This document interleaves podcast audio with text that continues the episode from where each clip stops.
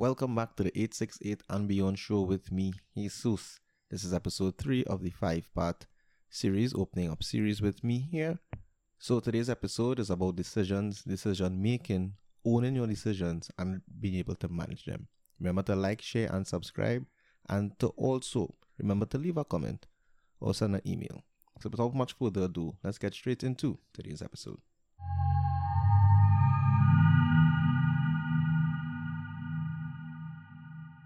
Decisions, decisions, decisions. I mean, I made some some decisions in my life that haven't been the, the most, um, what I could say, boy, positive, progressive, or the right ones. But, you know, I make them, I own them, claim them. But after you make a decision, you know, the the best thing to do is to manage them. You know, not, you don't, you won't know what is the right thing until after you make the choice. Case in point, a few years ago I bought a car. Um, it was a car I always saw someone I knew had it. It uh, it it wasn't in the best of conditions, but when the guy told me it was up for sale, I was like, right, gonna get this. So I went and I made a very rushed and rash decision to take out a loan from a uh, financial establishment whose interest rates are notorious for being high. They're infamous for that. But I was so, you know, I, I would use this word desperate to get a vehicle that I, I took, took, took out a loan, bought the car. And then I spent almost three quarters of the car's original price in different repairs and upgrades. And within a year, I had to sell the car. A year and a half, eighteen months, yeah, I had to sell the car. I only had the car operational for like, for like what, a month? No, sorry, not a month, a year. So it wasn't the best of decisions. However, it taught me a lot. You know what? I got some, some, um, some lessons from it, and I learned. You know, I learned how to, but if, uh, in terms of financial responsibility, and I learned a lot about cars because I'm, I'm very, very naive. When it comes to cars, extremely naive when it comes to cars, when it comes to fixing them. I'm not versed with that at all. So yeah, I, I made that decision. I owned it. Yeah, I did it. And I managed it. And I learned from it. Other, other decisions I made, which have been helpful to me, which is joining the job I have now as a firefighter. And that's a decision that has been positive. It has been one of those that has been greatly beneficial to me and my family. So yeah, you know, so it's it's it's not it's not just about um making bad decisions or good decisions. It's not about that. Most times we would we would not know what is a bad decisions, uh, a bad decision is until we make it. The fear of becoming um unde- undecided, you know, freezing when it's time to make a decision. That's where, you know, to me, that's that's the only wrong thing you could do. As something I heard or read somewhere, the the when it comes to decision making, either you do the right thing or the wrong thing. You know, it your only way would know is if you pull the trigger on it.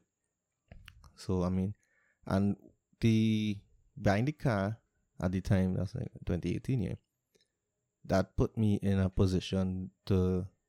Really um, allowed me to, after making that, allowed me to become better at managing my finances. Making that poor decision allowed me to to become better at managing my finances. I'm not where I'm where I want to be when it, in terms of that. However, I am I'm very much better than if I didn't make that decision. That that that poor. Very, very poor decision of rushing to get this vehicle just because I wanted to have a car made allowed me to be to become wiser, to look at, to take my time and weigh the options, the pros, the cons, to start to look at alternatives. Allowed me to to now sit and really ask myself, do I need this now? You know, I take a three days. Um, do I need this now? Do I need it today? Would I get the, either the buyer's remorse Or would I end up in a situation where I want it so bad, and then after I got I got it, it just, you know, my my, my craving for it dropped, and then I had to look at look at something else. So I my my impulse buying dropped, and my value for my money, where where I spend my money now, becomes more um, valuable to me. You know, where I spend my money becomes more important to me. Do I need to buy that pen? I have three pen. I have three pens home. Do I need to buy this pen?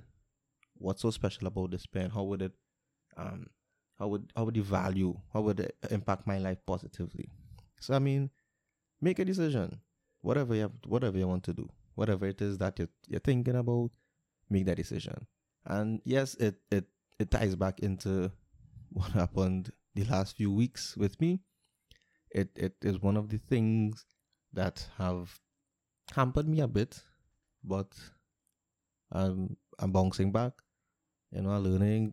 Um, I'm studying about journaling. Journaling now is is something that, you know, again, normally I just write it down and throw it away, but um, I feel now I'm gonna start a journal and like write down, you know, day by day, see how things how things go, you know, to see the progress, even if it's every two days or every week. I feel I'm going to do that now. So, yeah. So remember, make a decision. And if it's the wrong one, then you know what to do. Make the right one after. Just don't become undecided. And, or the other side of it is what happens with when we put on Netflix. We get the, the um decision fatigue. We have so much choices that we don't know what to do. Like, you put on Netflix and you look at everything, and you're like, oh, What do I what do I look at here? What is the best thing for me to look at here? You don't know. And everything there, well, I've seen like eighty percent of it is good. But what are you going to look at? You know, that's it, it becomes that. You have too much decisions now, too much choices. You don't know what to do. So, yeah. So, make a decision. Stick with it. If it didn't work it out, take the next decision. Own it. Don't run away from it. Own that decision. Own that choice you make. And manage it. The only way you would learn is by making bad decisions. And you get experience to make the right decisions the next time. So, as I leave you, remember, excellence is a habit. Make it yours. Be good. Be better. Be your best. And until we see each other again, and we definitely would see each other very, very soon, and you would see me even sooner, be safe.